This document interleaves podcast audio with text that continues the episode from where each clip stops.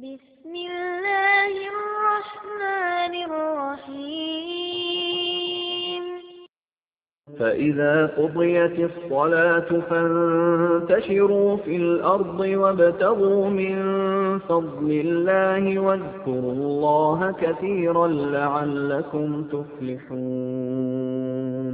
وإذا رأوا تجارة أو لهوا انفضوا إليها وتركوك قائما قل ما عند الله خير من اللهو ومن التجارة والله خير الرازقين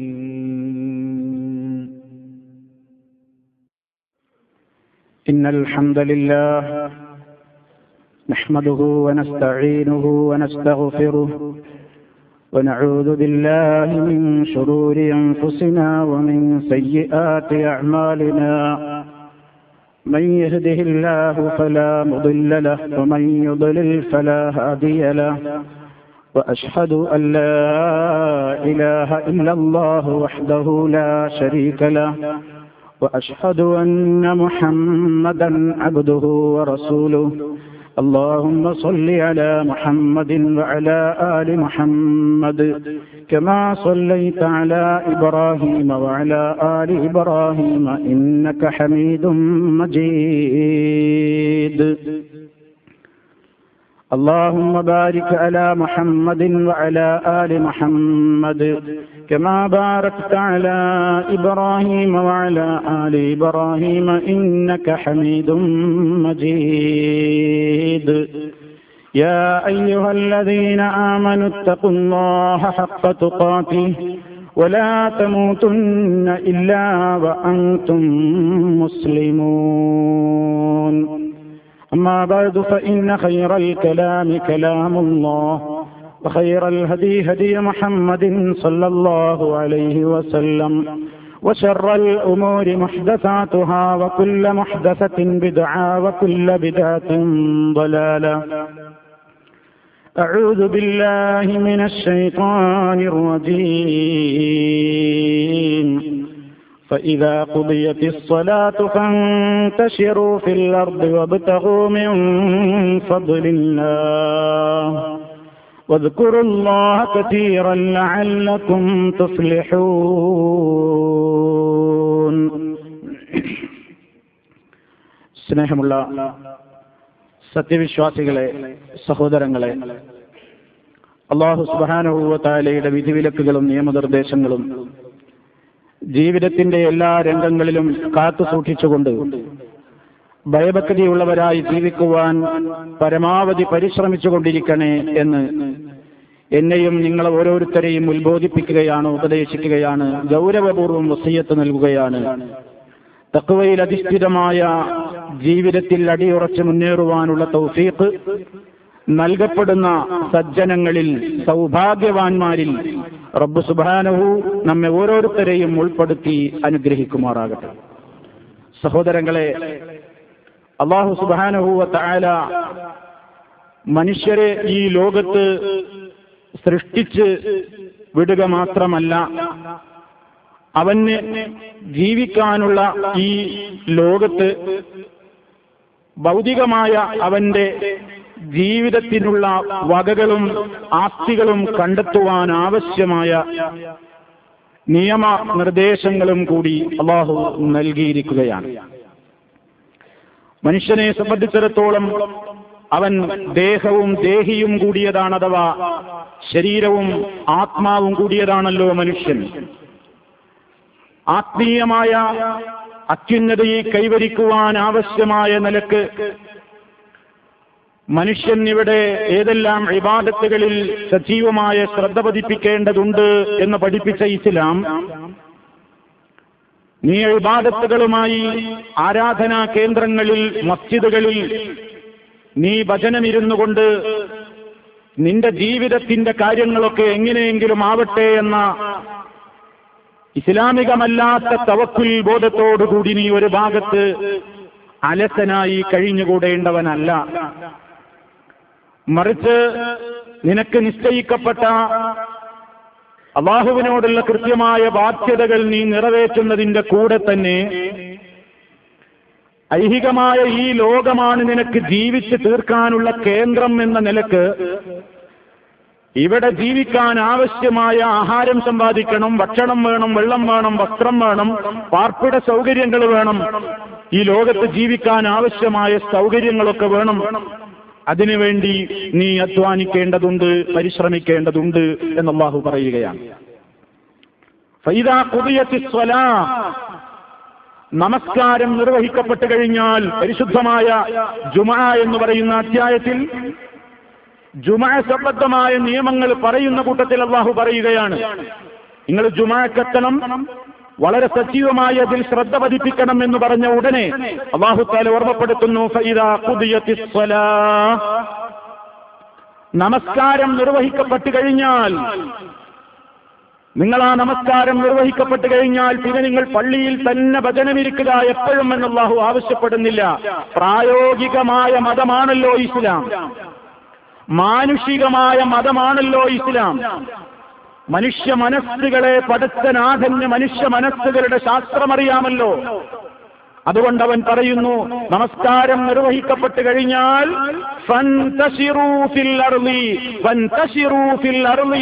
നിങ്ങൾ ഭൂമിയിൽ വ്യാപരിച്ചു കൊള്ളുക നമസ്കാരവും അതുമായി ബന്ധപ്പെട്ട നിങ്ങൾക്ക് നിശ്ചയിക്കപ്പെട്ട കാര്യങ്ങൾ അവസാനിച്ചു കഴിഞ്ഞാൽ നിങ്ങൾ പുറത്തിറങ്ങിക്കൊള്ളൂ ഭൂമിയിൽ പരന്നുകൊള്ളുക എന്നിട്ടോ.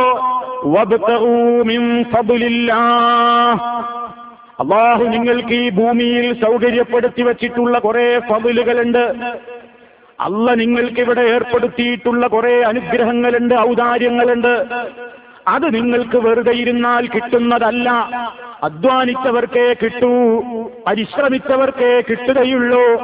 അതുകൊണ്ട്. അള്ളാഹുവിന്റെ ആ ഉദാര്യത്തിൽ നിന്ന് നിങ്ങൾ തേടിക്കൊള്ളൂ. അത് നിങ്ങൾ ആഗ്രഹിച്ചുകൊള്ളൂ. പക്ഷേ അവിടെയും നിങ്ങൾ ഒരു കാര്യം മനസ്സിലാക്കണം. ദുന്യാവിന്റെ കാര്യത്തിന് വേണ്ടി ജീവിതത്തിന്റെ പ്രശ്നങ്ങൾക്ക് വേണ്ടി അതിന്റെ പരിഹാരത്തിന് വേണ്ടി നിങ്ങൾ തൊഴിലുകളിൽ ഏർപ്പെടുമ്പോൾ ഏത് വിധേനയും എനിക്കിവിടെ ജീവിതമാണ് വേണ്ടത്? എനിക്കിവിടെ സുഖിക്കുകയാണ് വേണ്ടത് എന്ന നിലയ്ക്ക് ഏത് ജോലിയിലും ഏർപ്പെട്ടുകൂടാ? ഏത് അധ്വാനവും അധ്വാനിച്ചുകൂടാ? ഏത് നിലക്കും പണം സമ്പാദിച്ചുകൂടാ? മറിച്ച് വതുക്കുറുല്ലാഹ ധാരാളമായി നിങ്ങൾ അള്ളാനെ ഓർക്കണം. ഏത് രംഗത്തും അള്ളാഹുവിനെ ഓർക്കണം. നിസ്കരിച്ചപ്പോൾ പള്ളിയിൽ ജുമാക്ക് വന്നപ്പോൾ അള്ളാഹുവിനെ ഓർത്തില്ലേ? ജമാഅത്തുകളിൽ പങ്കെടുക്കുമ്പോൾ ആ നമസ്കാരത്തിൽ റബ്ബിനെ ഓർക്കുന്നില്ലേ? ആ ഓർമ്മയും ആ പടച്ച റബ്ബിനെ കുറിച്ചുള്ള കൃത്യമായ ധാരണയും ബോധവും ഭയവുമൊക്കെ വിവാദത്തുകളിൽ ഏർപ്പെടുന്ന പള്ളികളിലോ നമസ്കാര സ്ഥലത്തോ മാത്രം പോരാ. നിങ്ങൾ അള്ളാഹുവിന്റെ പതിലിൽ നിന്ന് തേടാൻ വേണ്ടി തൊഴിലിൽ ഏത് തൊഴിലിൽ ഏർപ്പെടുകയാണെങ്കിലും അള്ളാഹുവിനെ സംബന്ധിച്ചുള്ള ബോധത്തെ നിങ്ങളെ വിസ്മരിപ്പിച്ച് കളയുന്ന ഒരു തൊഴിൽ നിങ്ങൾക്ക് വേണ്ട. അള്ളാനെ വെറുപ്പിക്കുന്ന ഒരു തൊഴിൽ നിങ്ങൾക്ക് വേണ്ട. പടച്ച റബ്ബിന് ക്രോധമുണ്ടാക്കുന്ന തരത്തിലുള്ള ഒരു സമ്പാദ്യവും അരുത്. അതുകൊണ്ടാണ് പടച്ചവന്റെ ഔദാര്യത്തെ തേടിക്കൊള്ളൂ എന്ന് പറഞ്ഞ ഉടനെ തന്നെ. ധാരാളമായി നിങ്ങൾ അള്ളാനെ ഓർക്കുകയും ചെയ്യടേ നിങ്ങൾക്ക് വിജയം വരിക്കാൻ സാധിച്ചേക്കുന്നതാണ്. വിജയം വരിക്കാനുള്ള മാർഗമായി തന്നെയാണ് അള്ളാഹു അത് പറയുന്നത്. ജീവിതത്തിന്റെ ഏത് രംഗത്തുള്ള തൊഴിലുകളിലും നമുക്ക് ഏർപ്പെടാം. ഇസ്ലാം പറയുന്നത് ഭൂമി അള്ളാഹു നിങ്ങൾക്ക് കീഴ്പ്പെടുത്തി തന്നിരിക്കുകയാണ്.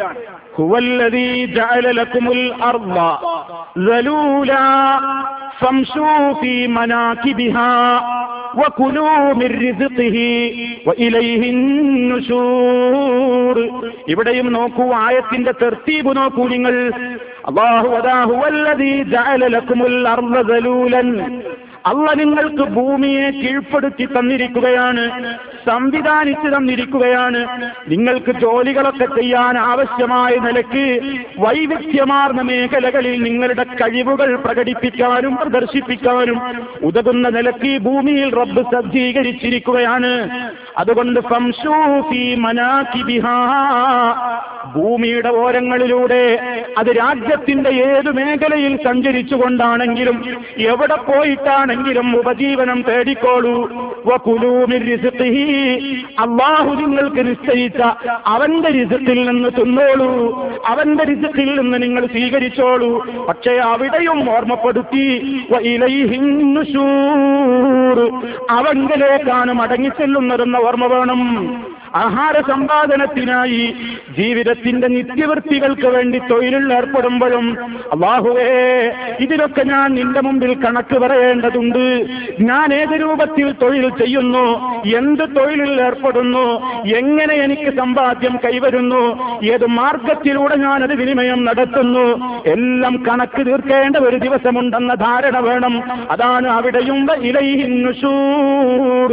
ഒരുമിച്ച് ചേർക്കപ്പെടുന്നത് അവനെ കൊള്ളയാണ് റബ്ബിന്റെ കോടതിയിലേക്കാണ് മടങ്ങിച്ചെല്ലേണ്ടത് എന്ന ധാരണ വേണം. നോക്കൂ നിങ്ങൾ ഈ രണ്ടായത്തും ചിന്തിച്ചു നോക്കൂ. ജുമാനസ്കാരം കഴിഞ്ഞ് നിങ്ങൾ ഭൂമിയിൽ പരന്നോളൂ അന്നം തേടിക്കോളൂ എന്ന് പറയുന്നിടത്തും പറഞ്ഞു അള്ളാനെ ഓർക്കണേ അത് വിട്ട കളി വേണ്ട.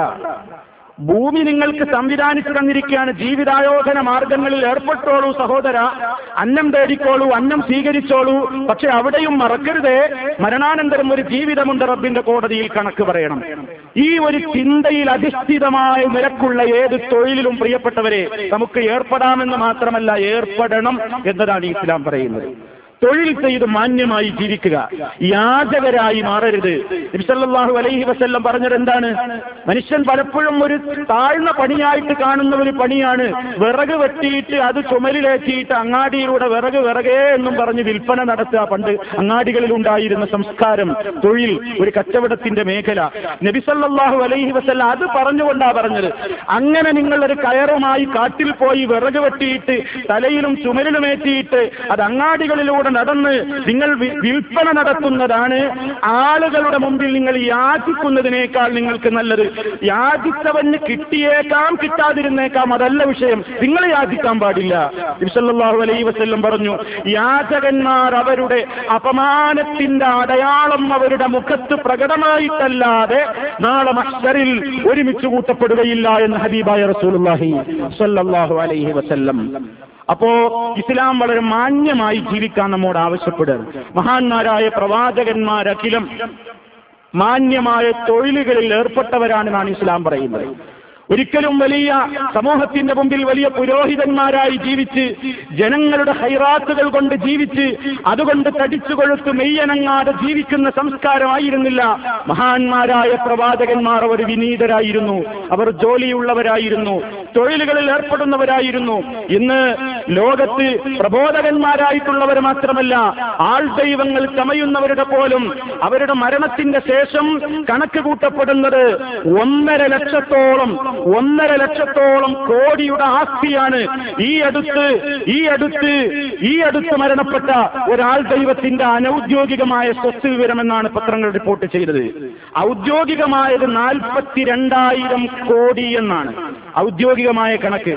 ഒന്നര ലക്ഷത്തോളം കോടിയുടെ ആസ്തിയുണ്ട് ഈ ആൾ ദൈവത്തിന് എന്ന് പറയുമ്പോൾ മെയ്യനങ്ങാതെ ജീവിച്ച് ആളുകളെ ചൂഷണം ചെയ്ത് അവരിൽ നിന്ന് കിട്ടുന്ന വലിയ സംഭാവനകളും നേർച്ചകളും വഴിപാടുകളും സ്വീകരിച്ച് തന്റെ സാമ്രാജ്യത്തെ വികസിപ്പിച്ച് സുഖിയന്മാരായി ജീവിച്ചു കഴിഞ്ഞു പോയ ആൾ ദൈവങ്ങൾ ശ്വാസം വലിക്കാൻ പോലും സാധ്യമല്ലാതെ വെന്റിലേറ്ററുകളിൽ ദിവസങ്ങളോളം കിടന്ന് മരണത്തെ സ്വീകരിച്ചപ്പോൾ ഒരാളുടെയും പ്രശ്നങ്ങൾക്ക് പരിഹാരം എന്റെ കാൽക്കലില്ലാത്തതില്ല എന്ന് പറഞ്ഞ് മുഴുവൻ ആളുകളെ നൂറ്റി എഴുപത്തിയെട്ടോളം രാജ്യങ്ങളിലുള്ള കോടിക്കണക്കിന് ആരാധക വൃന്ദത്തെ സൃഷ്ടിച്ചുകൊണ്ട് തന്റേതായ ആശ്രമത്തിലേക്ക് വിളിച്ചു വരുത്തി ചൂഷണം ചെയ്ത ഒരാൾ ദൈവത്തിന് ശ്വസിക്കാൻ പോലും കഴിയാതെ വളരെ നിസ്സഹായനായി വെന്റിലേറ്ററിൽ കിടന്ന് ദിവസങ്ങൾ കഴിഞ്ഞപ്പോൾ മരണത്തിന് കീഴടങ്ങി ഒരാൾക്കും ഒന്നും ചെയ്യാൻ സാധ്യമല്ലാത്ത നിലയ്ക്ക് ഈ ലോകത്ത് നിന്ന് ജീവിതം അവസാനിപ്പിക്കേണ്ടി വന്ന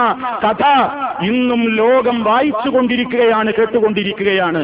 റഹ്മാനായ നാഥൻ ആ നാഥനയച്ച പ്രവാചകന്മാർ അവർ ഈ സമൂഹത്തിലെ വെളിച്ചമായിരുന്നു പ്രകാശത്തിന്റെ ഗോപുരങ്ങളായിരുന്നു. പക്ഷേ അവരാരും ഒരിക്കലും അനുയായികളെ ചൂഷണം ചെയ്തുകൊണ്ട് മെയ്യനങ്ങാതെ സുഖിയന്മാരായി ജീവിച്ച ചരിത്രമില്ല. തൊഴിൽ ചെയ്തു മാന്യമായി. നബി അലൈഹിസ്സലാം തൊള്ളായിരത്തി അമ്പത് കാലഘട്ട തൊള്ളായിരത്തി അമ്പത് കൊല്ലക്കാലം ജീവിച്ച മഹാനായ പ്രവാചകൻ അദ്ദേഹം പലപ്പോഴും മരപ്പണിയായിരുന്നു ചെയ്തിരുന്നത് എന്ന് ഹദീസുകളിൽ കാണാം. അതുകൊണ്ട് തന്നെ കപ്പൽ നിർമ്മിക്കേണ്ട ഘട്ടമെത്തിയപ്പോൾ പരിശുദ്ധ ഖുർആൻ അത് മറ്റൊരാളെ ഏൽപ്പിച്ചില്ല. നൂഹ് അലൈഹിസ്സലാമിനോട് തന്നെ അള്ളാഹു പറഞ്ഞു. നമ്മുടെ നിർദ്ദേശപ്രകാരം നമ്മുടെ മേൽനോട്ടത്തിൽ കപ്പൽ നിർമ്മിച്ചോളൂ നൂഹെ. നൂഹ് വസ്സലാം മരം കൊണ്ട് കപ്പൽ നിർമ്മിക്കുന്നു. മഹാനായ ദാവൂദ് നബി അലൈഹിസ്സലാത്തു വസ്സലാം രാജാവാണ്. പക്ഷേ എന്നാലും അദ്ദേഹം അറിയാവുന്ന തൊഴിൽ ചെയ്തിട്ടുണ്ട്. അദ്ദേഹം ഇരുമ്പ് വേല ചെയ്തിരുന്നു ഇരുമ്പിൽ പണിയെടുത്തിരുന്നു എന്നാണ് ഖുർആൻ കൊണ്ട് മനസ്സിലാകുന്നത്. അള്ളാഹു താല അദ്ദേഹത്തിന് നൽകിയ അനുഗ്രഹങ്ങൾ പറയുന്ന കൂട്ടത്തിൽ എടുത്തു പറയുന്നു. ഇരുമ്പിനെ നാം അദ്ദേഹത്തിന് മയപ്പെടുത്തി കൊടുത്തു. ഇരുമ്പിൽ ഏത് രൂപത്തിലുള്ള പ്രവൃത്തികളും ചെയ്യാൻ ഇരുമ്പ് കൊണ്ട്. എന്നൊക്കെ ഖുർആൻ പറയുന്നുണ്ട്. അതിവിദഗ്ധമായി ഒരു ഇരുമ്പിൽ പടിയെടുക്കാൻ കഴിയാവുന്ന ആ രൂപത്തിലുള്ള കൃത്യമായ ജോലി ചെയ്ത് കഴിയാവുന്ന കഴിഞ്ഞിരുന്ന ആളായിരുന്നു മഹാനായ ദാവൂദ് നബി അലഹി സ്വലാത്തു വസ്സലാം എന്ന് പറയുന്നു. യൂസുഫ് നബി അലഹി സ്വലാത്തു വസ്സലാം രാജ്യത്തിന്റെ രാജ്യത്തിന്റെ ഭക്ഷ്യവകുപ്പ് കൈകാര്യം ചെയ്യുന്ന ജോലിയിൽ ഏർപ്പെട്ടിട്ടുണ്ട്. മഹാനവറുകൾ അത് ചോദിച്ചു വാങ്ങിയിട്ടുമുണ്ട്. അൽനി അലാ ഇന്നി അലീം. ഞാനതിന് യോഗ്യനാണെന്ന് പറഞ്ഞുകൊണ്ട് മിസറിലെ ഭക്ഷ്യവകുപ്പ് കൈകാര്യം ചെയ്യുന്ന തൊഴിൽ അദ്ദേഹം സ്വീകരിക്കുകയാണ്. വിശദീകരിക്കാൻ സമയമില്ല. മുസാ നബി അലൈഹി സ്വലാത്തു വസ്സലാം അദ്ദേഹത്തിന്റെ വിവാഹ സന്ദർഭം പോലും നമുക്കറിയാം. എട്ട് വർഷത്തോളം എട്ട് വർഷത്തോളം അതല്ലെങ്കിൽ പത്ത് വർഷത്തോളം ഇടയ ജോലി മഹർ നൽകിക്കൊണ്ടാണ് ആ തൊഴിലിൽ ഏർപ്പെട്ടുകൊണ്ടാണ് മഹാനവറുകൾ വിവാഹ മൂല്യത്തിനുള്ള വക കണ്ടെത്തിയത് എന്നാണ് പരിശുദ്ധ ഖുർആാനിൽ നിന്ന് മനസ്സിലാകുന്നത്. അതും പരിശുദ്ധ ഖുർആൻ നമുക്ക് പഠിപ്പിച്ചു തരുന്ന ഒരു മാതൃകാപരമായ സമീപനമാണ്. അതുപോലെ തന്നെ മഹാനായ നബി കരീം സല്ലാഹു അലൈഹി വസ്ല്ലം നുപൂവത്ത് കിട്ടുന്നതിന്റെ മുമ്പും അവിടുന്ന് വ്യാപാരങ്ങളിൽ ഏർപ്പെട്ടിട്ടുണ്ട് കച്ചവടങ്ങളിൽ ഏർപ്പെട്ടിട്ടുണ്ട് ഇടയ ജോലി ചെയ്തിട്ടുണ്ട്. ആടുമേക്കുക എന്ന ജോലി ചെയ്യാത്ത നബിമാരുണ്ടായിട്ടില്ല എന്ന ഹദീസിൽ കാണുന്നു. ഒരു നബിയെയും അള്ളാഹു നിയോഗിച്ചിട്ടില്ല. ആ നബി ആടുമേച്ചിട്ടല്ലാതെ അതൊരു പ്രത്യേകമായ ഹിക്മത്ത് കൂടി അള്ളാഹു അതിൽ ഉദ്ദേശിച്ചിട്ടുണ്ടായിരിക്കാം. അള്ളാഹുവാണ് ഏറ്റവും അറിയുന്നവൻ. എന്തായിരുന്നാലും മഹാന്മാരായ പ്രവാചകന്മാർ അവരൊക്കെ ആ നിലയ്ക്ക് മാന്യമായ തൊഴിലുകളിൽ ഏർപ്പെട്ടവർ തന്നെയാണ്. തൊഴിൽ ഒരു മോശമല്ല. അതേപോലെ തന്നെ മഹാന്മാരായ ചരി മഹാന്മാരുടെ ചരിത്രം നോക്കൂ. പരിശുദ്ധ ഖുറാനും തിരുസുന്നത്തുമായി കൊണ്ട് ജീവിതത്തെ വളരെയേറെ ബന്ധിപ്പിച്ച മഹാന്മാർ. അവർ ഖുർആാനിന് വേണ്ടി ഒഴിഞ്ഞിരുന്നു. ഹദീസുകൾക്ക് മുമ്പിൽ ഒഴിഞ്ഞിരുന്നു. വലിയ വലിയ വൈജ്ഞാനികമായ സംഭാവനകൾ ലോകത്തിന്റെ മുമ്പിൽ സമർപ്പിക്കാൻ അവർക്ക് സാധിച്ചു. മഹാന്മാരായ ഇമാമുകൾ അബൂ ഹനീഫത്തുൽ കുഫി റഹിമഹുല്ല ഇമാം മാലിക് ബിൻ അനസ് റഹിമഹുല്ല അതുപോലെ തന്നെ മുഹമ്മദ് ബിൻ ഇദ്രീസ് ഷാഫിഈ റഹിമഹുല്ല അഹ്മദ് ബിൻ ഹംബൽ റഹിമഹുല്ല ഇമാം ബുഖാരി റഹിമഹുല്ല ഇമാം മുസ്ലിം റഹിമഹുല്ല അതേപോലെയുള്ള മുഹദ്ദിസീങ്ങളും ഹദീസ് പണ്ഡിതന്മാരും മഹാന്മാരായ ഇമ്മത്തുകളും ഇമാമുകളും ആലിമീങ്ങളും ഒക്കെ ലോകത്തിന്റെ മുമ്പിൽ അവർ പരിശുദ്ധ ഖുർആാനും തിരുസുന്നത്തും കൊണ്ട് ജോലിയിലായപ്പോൾ ലോകത്തിന് വലിയ സംഭാവനകളാണ് അവർ സമർപ്പിച്ചത്. ഇന്നും ലോക ലൈബ്രറികളിൽ അതാ വാള്യം കണക്കിന് കെട്ടുകണക്കിന് ഗ്രന്ഥങ്ങൾ ഗ്രന്ഥത്താളുകളിലൂടെ നമ്മൾ ഇന്ന് വായിച്ച് ആസ്വദിച്ച് അനുഭവിച്ച് പഠിച്ചുകൊണ്ടിരിക്കുന്നു. ആ മഹാന്മാർ ചെയ്ത വേലകൾ ആ മഹാന്മാർ പ്രവർത്തിച്ച കറകളഞ്ഞ ആത്മാർത്ഥമായ അവരുടെ തൊഴിലുകൾ ആ തൊഴിലിന്റെ ഫലം വളരുന്ന തലമുറകൾ ഓരോ തലമുറകൾ മാറി മാറി വരുംതോറും അനുഭവിക്കുന്നു എന്ന് മാത്രമല്ല അന്നവർ ആത്മാർത്ഥമായി ചെയ്ത ആ തൊഴിലിന്റെ ഫലം ഇന്നും അവരുടെ കബറുകളിലേക്ക് എത്തിക്കൊണ്ടിരിക്കുക കൂടിയാണ്. ആ നിലയ്ക്ക് സേവനം ചെയ്ത മഹാന്മാരായ പണ്ഡിതന്മാർ അതുപോലെ തന്നെ വൈദ്യശാസ്ത്ര രംഗത്ത് എഞ്ചിനീയറിംഗ് രംഗത്ത് അതുപോലെ തന്നെ മറ്റുള്ള പല രംഗങ്ങളിലും വലിയ സംഭാവനകൾ അർപ്പിച്ച വലിയ വലിയ മുസ്ലിം ലോകത്ത് അറിയപ്പെടുന്ന പല രൂപത്തിലുള്ള പ്രഗത്ഭമതികളും കഴിഞ്ഞു പോയിട്ടുണ്ട്. ഇബിനിസീനെ പോലുള്ള റാസിയെ പോലുള്ള ഇബിൻ ഹയ്യാനെ പോലുള്ള അതുപോലെ തന്നെ ഫാറാബിയെ പോലെയുള്ള എല്ലാ രംഗത്തും കഴിവുകൾ തെളിയിച്ച ഒട്ടേറെ ആളുകൾ കടന്നുപോയിട്ടുണ്ട് ഇതൊക്കെ നമുക്ക് മനസ്സിലാക്കി തരുന്നത് മുസ്ലിം ഒരിക്കലും ആലസ്യത്തിന്റെ ഉടമയായി തീരാൻ പാടില്ല എന്നാണ്. എന്താണ് അവരവരുടെ കഴിവുകളെങ്കിൽ ആ കഴിവുകൾ ഈ സമൂഹത്തിന്റെയും തന്റെയും നന്മയുടെ മാർഗത്തിൽ ഉപയോഗപ്പെടുത്തുക എന്നൊരു നമ്മുടെ ബാധ്യതയാണ് മുസ്ലിം ഒരിക്കലും അലസനായി വെറുതെ തമഞ്ഞുറങ്ങേണ്ടവനല്ല മഹാനായ റസൂൽ കരീം സല്ലല്ലാഹു അലൈഹി വസല്ലമിന്റെ പ്രാർത്ഥന നോക്കൂ اللهم إني أعوذ بك من الهم والحزن وأعوذ بك من العجز والكسل അള്ളാഹുവേ ഞാൻ നിന്നോട് മനോദുഃഖത്തിൽ നിന്ന് മനക്ലേശത്തിൽ നിന്ന് കാവൽ ചോദിക്കുന്നു എന്റെ മനസ്സിൽ ടെൻഷനുകളില്ലാതെ സംഘർഷങ്ങളില്ലാതെ മനോദുഃഖമില്ലാതെ എന്റെ മനസ്സിന് സമാധാനം തരണേ റബ്ബേ. അഴുതുപിക്കാൻ നിന്നോട് ഞാൻ കാവൽ ചോദിക്കുന്നു അല്ലോ. മിനൽ അജ്സി വൽ കസൽ. അതേ അശക്തിയിൽ നിന്ന് കാവൽ ചോദിക്കുന്നു. എനിക്ക് ചെയ്യാനറിയാവുന്ന പ്രവർത്തന മണ്ഡലങ്ങളിൽ പ്രവർത്തിക്കാനുള്ള ശക്തി തരണേ അല്ല. കഴിവ് തരണേ. ചിലർക്ക് കഴിവും ശക്തിയും പ്രാപ്തിയുമൊക്കെ ഉണ്ടായാലും തൊഴിൽ ചെയ്യാൻ മനസ്സ് വരില്ല പ്രവർത്തിക്കാൻ മനസ്സ് വരില്ല. അത് വേറെയാണ് രോഗം. അതിന്റെ പേര് കെസലെന്നാണ് കഴിയാഞ്ഞിട്ടല്ല ആരോഗ്യമില്ലാഞ്ഞിട്ടല്ല പക്ഷേ മടിയാണ്. എന്തിനും മടിയാണ്. ഉദാസീനതയാണ്. ആലസ്യത്തിൽ അവൻ അണ്ടുകിടക്കുകയാണ് അതൊരു മാനസികമായ രോഗമായതുകൊണ്ട് അതിൽ നിന്ന് കാവൽ ചോദിക്കാൻ നബി സല്ലല്ലാഹു അലൈഹി വസല്ലം പറയാണ് അലസത എന്ന് പറയുന്ന രോഗത്തിൽ നിന്ന് നീ എന്നെ കാത്തുകൊള്ളേണമേ. ആലസ്യമാണെന്ന് മനുഷ്യരെ പിടികൂടുന്നത്. തൊഴിൽ ചെയ്യാൻ ആരോഗ്യമുണ്ട് കഴിവുണ്ട്. എത്രയോ ചെറുപ്പക്കാർ നമ്മുടെയൊക്കെ നാട്ടിൽ ധാരാളം തൊഴിൽ സംവിധാനങ്ങളുണ്ട്. പക്ഷേ തൊഴിൽ ചെയ്യാൻ തയ്യാറില്ല. നമ്മുടെ നാട്ടിൽ ഒരു തൊഴിലിന് തൊഴിലാളിയെ കിട്ടാനുണ്ടോ? അന്യരാജ്യങ്ങളിൽ നിന്ന് ഇറക്കുമതി ചെയ്യാണ്. നമ്മുടെ നാട്ടിലുള്ള മാൻ പവറൊക്കെ എവിടെ പോയി? നമ്മുടെ കേരളത്തിലുള്ള ആളുകളുടെ ആരോഗ്യ മേഖലയൊക്കെ എവിടെ പോയി? അവരുടെ ശാരീരികമായ അധ്വാനമൊക്കെ എവിടെ പോയി? തയ്യാറില്ല. തയ്യാറില്ല കുടുംബത്തിൽ നിന്ന് ഒരാൾ പേരിന് പ്രവാസിയായിട്ട് ഗൾഫിലുണ്ടെങ്കിൽ അവൻ അയച്ചു കൊടുക്കുന്ന ട്രാസ്റ്റിലേക്ക് കണ്ണും നട്ട് ബസ് സ്റ്റോപ്പുകളിലും അതുപോലെ തന്നെ കൽ അതുപോലെ തന്നെ ഓരോ ഏരിയകളിലുമൊക്കെ സ്വറ പറഞ്ഞ് ജീവിതം തള്ളി നീക്കുന്ന ചെറുപ്പക്കാരൻ അവൻ അള്ളാഹു നൽകി അനുഗ്രഹിച്ചിട്ടുള്ള ആരോഗ്യം മുഖേന തൊഴിലെടുത്ത് മാന്യമായി തനിക്കും സമൂഹത്തിനും ഏറെ ഉപകാരം ചെയ്യുന്ന കാര്യങ്ങളിൽ അവന്റെ സമയം ഉപയോഗപ്പെടുത്താൻ മെനക്കെടാതെ വെറുതെ തെക്ക് വടക്ക് നടന്നാലും ഞാൻ തൊഴിൽ ചെയ്യില്ല എന്ന മനസ്ഥിതിയോടെ കഴിയുന്നത് ഈ കെസിൽ എന്ന് പറയുന്ന രോഗം പിടികൂടിയിട്ടാണ്. അതുകൊണ്ട് അള്ളഹാനോട് കാവൽ ചോദിക്കണം. വഴുതുപിക്കമിനൽ അലസത എന്ന് പറയുന്ന രോഗത്തിൽ നിന്ന് ആ ഒരു സ്വഭാവത്തിൽ നിന്ന് അള്ളാഹുവേ നീ എന്നെ കാത്തുകൊള്ളേണമേ എന്ന്. പ്രിയപ്പെട്ടവരെ ആലസ്യം വെടിഞ്ഞ് ഏറ്റവും ഉന്മേഷത്തോടുകൂടെ നമ്മൾ ജോലിയിൽ വ്യാപൃതരാകുമ്പോൾ ഏത് രംഗത്ത് പ്രവർത്തിക്കുമ്പോഴും നാം സൂക്ഷിക്കണം അല്ലാനെ എന്ന് പറഞ്ഞില്ലേ? കൃഷി ചെയ്യുന്നവരുണ്ട് കച്ചവടം ചെയ്യുന്നവരുണ്ട് ഏത് ജോലിയിൽ ഏർപ്പെടുന്നവനാണെങ്കിലും വിശ്വസ്തനായിരിക്കണം. വിശ്വസ്തത വേണം. താൻ ചെയ്യുന്ന ജോലിയോട് കൂറ് വേണം. ആത്മാർത്ഥത വേണം. വിശ്വസ്തത വേണം. നോക്കൂ നിങ്ങൾ ഒരാൾ ഒരു കൃഷി ചെയ്യുകയാണ്. അവൻ സ്വാർത്ഥിയായി കൂടാ. തന്റെ പറമ്പിൽ കണക്കിന് ഞാൻ ചെയ്യുന്ന കൃഷിയിലെ കീടങ്ങളെ നശിപ്പിക്കാൻ വേണ്ടി ഒരു ജനറേഷനെ തന്നെ തകർക്കുന്ന നിലയ്ക്ക് ഞാൻ മരുന്ന് തെളിച്ചാലും അതെന്റെ സ്വാതന്ത്ര്യമാണെന്ന് പറയാൻ ഒരാൾക്ക് അവകാശമില്ല. നിങ്ങൾ കേട്ടില്ലേ ഇന്ന് വലിയ സജീവമായ ചർച്ചയാണ്. അതേ മാരകമായ ഒരു കീടനാശിനി നിരോധിക്കണോ വേണ്ടയോ എന്ന് ഇന്ന് നമ്മുടെ നാട്ടിൽ വലിയ ചർച്ചാ വിഷയമാണ്. രാഷ്ട്രീയ ലാഭത്തിന് വേണ്ടിയോ മറ്റേത് ലാഭത്തിന് വേണ്ടിയോ അങ്ങനെ ഒരു ചർച്ച നടക്കുന്നത് പോകട്ടെ. അതിൽ പറയുന്ന വസ്തുത മുസ്ലിമേ നമ്മൾ ചിന്തിക്കേണ്ടതില്ലേ? തന്റെ കൃഷിയെ ബാധിക്കുന്ന പുഴുക്കീടങ്ങളെ നശിപ്പിക്കാൻ വേണ്ടി കീടനാശിനി ഞാൻ തെളിക്കുമ്പോൾ അത് അയൽനാട്ടുകാർക്ക് ശല്യമാണോ? അവർ കുടിക്കുന്ന ജലത്തെ മലിനപ്പെടുത്തുന്നുണ്ടോ? അവർ ശ്വസിക്കുന്ന ശുദ്ധമായ ഓക്സിജനെ അത് മലീമസമാക്കുന്നുണ്ടോ?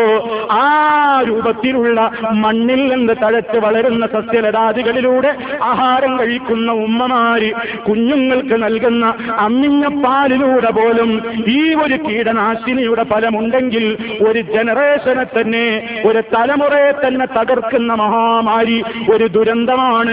ഒരുത്തൻ തന്റേതായ കൃഷിയിടത്തിൽ തനിക്കെന്തിനും സ്വാതന്ത്ര്യമുണ്ടെന്ന നിലയ്ക്ക് അങ്ങനെ മരുന്ന് തെളിച്ചാൽ പരലോക കോടതിയിൽ അവൻ മറുപടി പറയണ്ടേ? ആത്മാർത്ഥത വേണ്ടേ? തന്റെ കാര്യം മാത്രം നോക്കുന്നവനാണോ മുസ്ലിം? തന്റെ കാര്യത്തിൽ മാത്രം സ്വാർത്ഥിയാവാൻ പാടുണ്ടോ ഒരു മുസൽമാന്? പാടില്ല. തന്റെ തൊഴിലിലൂടെ തന്റെ ജോലിയിലൂടെ ഒരാൾക്കൊരു പ്രശ്നം ഉണ്ടാവരുത്. ആത്മാർത്ഥത പാലിക്കണം എനിക്കെന്തും ചെയ്യാൻ എനിക്ക് കഴിവുണ്ടെന്ന് വിചാരിച്ച് ആരും എന്നെ ചോദ്യം ചെയ്യാനില്ല എന്ന നിലയ്ക്ക് ആത്മാർത്ഥത വിട്ടുകൂടാ. വലിയ വിഷയമായിട്ട് വൈദ്യശാസ്ത്ര രംഗത്തുള്ള പല രൂപത്തിലുള്ള വിഷയങ്ങളും ഇപ്പോൾ ചർച്ചയിൽ വരുന്നു. കുറെ ദിവസമായിട്ട് ഇപ്പോൾ കൂട്ട സിസേറിയനാണ് എല്ലാവരുടെയും ചർച്ചാ വിഷയം. എന്താ ചില ഡോക്ടർമാർക്ക് പ്രത്യേകമായ ദിവസങ്ങളിൽ അവധിയെടുക്കാൻ വേണ്ടി പ്രസവം കൃത്യമായി തന്നെ നോർമലായി നടത്തപ്പെടാവുന്ന സ്ത്രീകൾ അവരുടെ പ്രസവം എത്രയും പെട്ടെന്ന് ഞങ്ങൾ ഹോസ്പിറ്റലിൽ ഡ്യൂട്ടിയിൽ ഉള്ള സമയത്ത് തന്നെ കഴിച്ചുകൂട്ടാമെന്ന നിലയ്ക്ക് കൂട്ടമായി ആവശ്യമില്ലാതെ സിസേറിയന് വേണ്ടി ഏർപ്പാട് ചെയ്ത് വയറ് കീറി കുഞ്ഞിനെ പുറത്തെടുത്തു എന്ന് പറയുന്ന ദുരന്തം നമ്മുടെ നാട്ടിലെ പല ജില്ലകളിലെ പല താലൂക്കുകളിലെ ആസ്പത്രികളിൽ നിന്ന് റിപ്പോർട്ട് ചെയ്യപ്പെട്ടിരിക്കുകയാണ്. ചെയ്യുന്ന തൊഴിലിനോട് ആത്മാർത്ഥത വേണ്ടേ പ്രിയപ്പെട്ടവരെ? ചെയ്യുന്നവനവൻ ആത്മാർത്ഥത വേണ്ടേ? താൻ ചെയ്യുന്ന തന്റേതായ ഉദ്യോഗത്തിലൂടെ ഡ്യൂട്ടിയിലൂടെ കഴിവിലൂടെ തന്റേതായ ഉത്തരവാദിത്ത നിർവഹണത്തിലൂടെ ഒരാളോടും അനീതി ചെയ്യപ്പെട്ടുകൂടാ. ഒരാളും ആക്രമിക്കപ്പെട്ടുകൂടാ എന്ന ബാധ്യത എന്ന ബോധ്യം ഒരു യഥാർത്ഥത്തിലുള്ള തൊഴിലാളിക്ക് അവൻ ഏത് രംഗത്ത് സേവനം ചെയ്യുകയാണെങ്കിലും ആവശ്യമാണ്. അതുകൊണ്ടല്ലേ കച്ചവടക്കാരോട് പറഞ്ഞത്? അതുപോലെ തന്നെ ഏത് രംഗത്തുമുള്ളവരോടും പറഞ്ഞത്? മൻ ആരെങ്കിലും വഞ്ചന നടത്തിയാൽ അവൻ നമ്മിൽപ്പെട്ടവനല്ല. സമൂഹത്തിൽ ഏത് മേഖലയിൽ ജോലി ചെയ്യുമ്പോഴും നാം ഒരിക്കലും വഞ്ചന നടത്തരുത്. ആത്മാർത്ഥതയില്ലാതെ പ്രവർത്തിക്കരുത്. ചൂഷകന്മാരാവരുത് അതുപോലെ തന്നെ ചതിയന്മാരും വഞ്ചകന്മാരുമായി തീരരുത്. ഇസ്ലാമിന്റെ കണിശമായ സിദ്ധാന്തമാണ് ആ സിദ്ധാന്തത്തെയാണ് ഖുർആൻ ഓർമ്മപ്പെടുത്തിയത്. നിങ്ങൾ അള്ളാന്റെ പബലി എവിടെ പോയും തേടിക്കോളൂ. പക്ഷേ വതുക്കുറുല്ലാഹ കസീറ. അള്ളാനെ ധാരാളമായി ഓർക്കണേ. ഇലയിന്നുഷൂർ അവങ്കലേക്കാണ് മടക്കമെന്ന് ഓർക്കണേ. അതുകൊണ്ട് എങ്ങനെയും എന്ത് തൊഴിലും ചെയ്ത് സമ്പാദിച്ചുകൂടാ. പലിശയുടെ ഇനത്തിലുള്ള സമ്പാദ്യം നമുക്ക് വേണ്ട. കള്ളു വിളമ്പുന്ന ജോലി നമുക്ക് വേണ്ട. ആ രൂപത്തിലുള്ള ആളുകളുമായിട്ടുള്ള ചങ്ങാത്തത്തിലൂടെ കിട്ടുന്ന പൈസ നമുക്ക് വേണ്ട. ഈ രൂപത്തിലൂടെയൊക്കെയുള്ള തൊഴിലെപ്പോഴും മാന്യമായിരിക്കുക. അള്ളാഹുവിനെ ഇഷ്ടപ്പെട്ടതായിരിക്കുക. അള്ളാഹ്ക്ക് വെറുപ്പുള്ളതാവാതിരിക്കുക.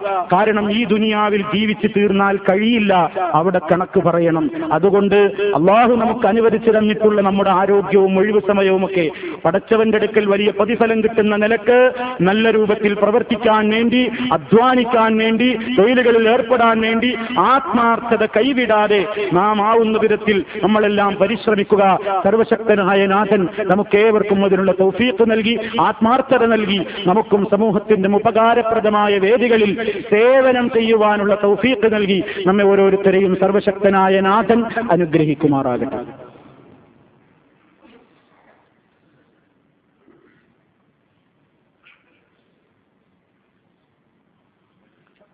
الحمد لله والصلاة والسلام على رسول الله وعلى آله وأصحابه الفائزين برضا الله أما بعد فاتقوا الله عباد الله അള്ളാഹുവെ സൂക്ഷിച്ചു ജീവിക്കണേ ഒരിക്കൽ കൂടി എന്നെയും നിങ്ങളെയും ഉണർത്തുന്നു സർവശക്തനായ നാഥൻ സൂക്ഷ്മതയുള്ള ജീവിതത്തിൽ നൽകിക്കൊണ്ട് നമ്മെ എല്ലാവരെയും അനുഗ്രഹിക്കുമാറാകട്ടെ സഹോദരങ്ങളെ ജീവിത വൃത്തിക്ക് വേണ്ടിയുള്ള അധ്വാനത്തിന്റെ മേന്മയാണ് നമ്മൾ പറഞ്ഞത് അതിന്റെ ആവശ്യകത ഇവിടെയൊക്കെ നമ്മൾ മനസ്സിലാക്കണം നാം ചെയ്യുന്ന ഈ കർമ്മങ്ങൾ ഭൗതികമായ ലോകത്ത് നമ്മൾ ചെയ്യുന്ന അധ്വാനങ്ങളൊന്നും വൃതാവിലാണ് എന്നാരും വിചാരിക്കരുത്. നമുക്ക് നല്ലൊരു ഉദ്ദേശമുണ്ടെങ്കിൽ പ്രിയപ്പെട്ടവരെ ഇതൊക്കെ നമുക്ക് സൽക്കർമ്മങ്ങളാക്കി മാറ്റിയെടുക്കാൻ സാധിക്കും. നാം ചെയ്യുന്ന ഏത് തൊഴിലും അള്ളാഹു അനുവദിച്ചു തന്നിട്ടുള്ള ഹലാലായ ഏത് നിത്യവൃത്തിയിൽ നാം നമ്മുടെ മക്കൾക്കും നമുക്കും കുടുംബത്തിനെയൊക്കെ പോറ്റാൻ വേണ്ടി ഏർപ്പെടുന്നോ അതൊരു സൽക്കർമ്മമാണ് പ്രിയപ്പെട്ടവരെ. ഒരു ഇബാദത്തിന്റെ അള്ളാഹുവിന്റെ അടുക്കൽ ഒരു പ്രതിഫലം നമുക്ക് നൽകുന്ന നല്ലൊരു കാര്യമാണെന്നാണ് ഇസ്ലാം നമുക്ക് പഠിപ്പിച്ചു തരുന്നത്. നോക്കൂ നിങ്ങളൊരു സംഭവം. ഒരിക്കൽ നബിസല്ലാഹു അലൈഹി വസല്ലമും സഹാബിമാരും ഇരിക്കുന്ന സ്ഥലത്ത് ഒരാൾ അതിലൂടെ കടന്നുപോയി. ആ കടന്നുപോയ മനുഷ്യന്റെ ആവേശം അദ്ദേഹത്തിന്റെ ചുറുചുറുക്ക് അദ്ദേഹത്തിന്റെ ആരോഗ്യം അയാൾ പണിക്ക് പോവുകയാണ്. ഒരു തൊഴിലിന് പോവുകയാണ് നല്ലൊരു കാണാൻ സുമുഖനായ അരോഗ ദൃഢഗാത്രനായ ഒരു ചെറുപ്പക്കാരൻ. ഇങ്ങനെ പോകുന്നത് കണ്ടപ്പോ സഹാബത്ത് ഇങ്ങനെ പറഞ്ഞു ആ റസൂലല്ല അള്ളാന്റെ റസൂലെ ലൗക്കാന ഓ അദ്ദേഹത്തൊക്കെ അല്ലേ അള്ളാടെ മാർഗത്തിൽ പോരാടാൻ കിട്ടേണ്ടത്? എന്താ ആരോഗ്യം? എന്തൊരു നല്ല സുമുഖൻ. അള്ളാന്റെ മാർഗത്തിലായിരുന്നു ഈ പുറപ്പാടെങ്കിൽ എത്ര നന്നായിരുന്നു എന്ന് പറഞ്ഞപ്പോൾ മഹാനായ നബി കരീം സല്ലാഹു അലൈഹി വസല്ലം പറഞ്ഞതായി റിപ്പോർട്ട് ചെയ്യപ്പെട്ടിട്ടുണ്ട്. എന്താണ് അവിടെ നിന്ന് പറഞ്ഞതായി റിപ്പോർട്ട് ചെയ്യപ്പെട്ടത്? ഇൻകാന ഖറജ യസ്ആല വലദിഹി ഫഹുവ ഫീ അദ്ദേഹത്തിന്റെ കുഞ്ഞുമക്കളെ പോറ്റാൻ വേണ്ടിയുള്ള അധ്വാനത്തിനാണ് അദ്ദേഹം പുറപ്പെട്ടിട്ടുള്ളതെങ്കിൽ അള്ളാന്റെ മാർഗത്തിൽ തന്നെയാണ് അദ്ദേഹം.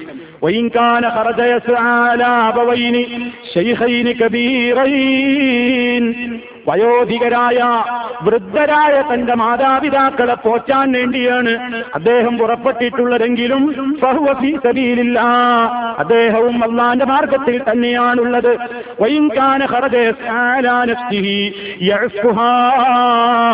തന്റേതായ ജീവിതത്തിന് ഒരാളുടെ മുമ്പിൽ ഇരക്കാൻ ഇടവരരുത്. അഭിമാനത്തെ ക്ഷതപ്പെടുന്ന നിലയ്ക്ക് ജീവിക്കാനാവരുത്.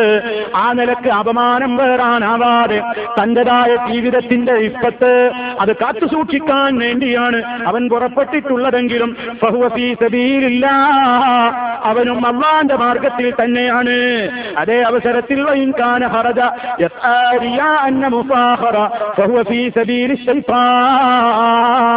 അവൻ നീവക നീയത്തൊന്നുമില്ല.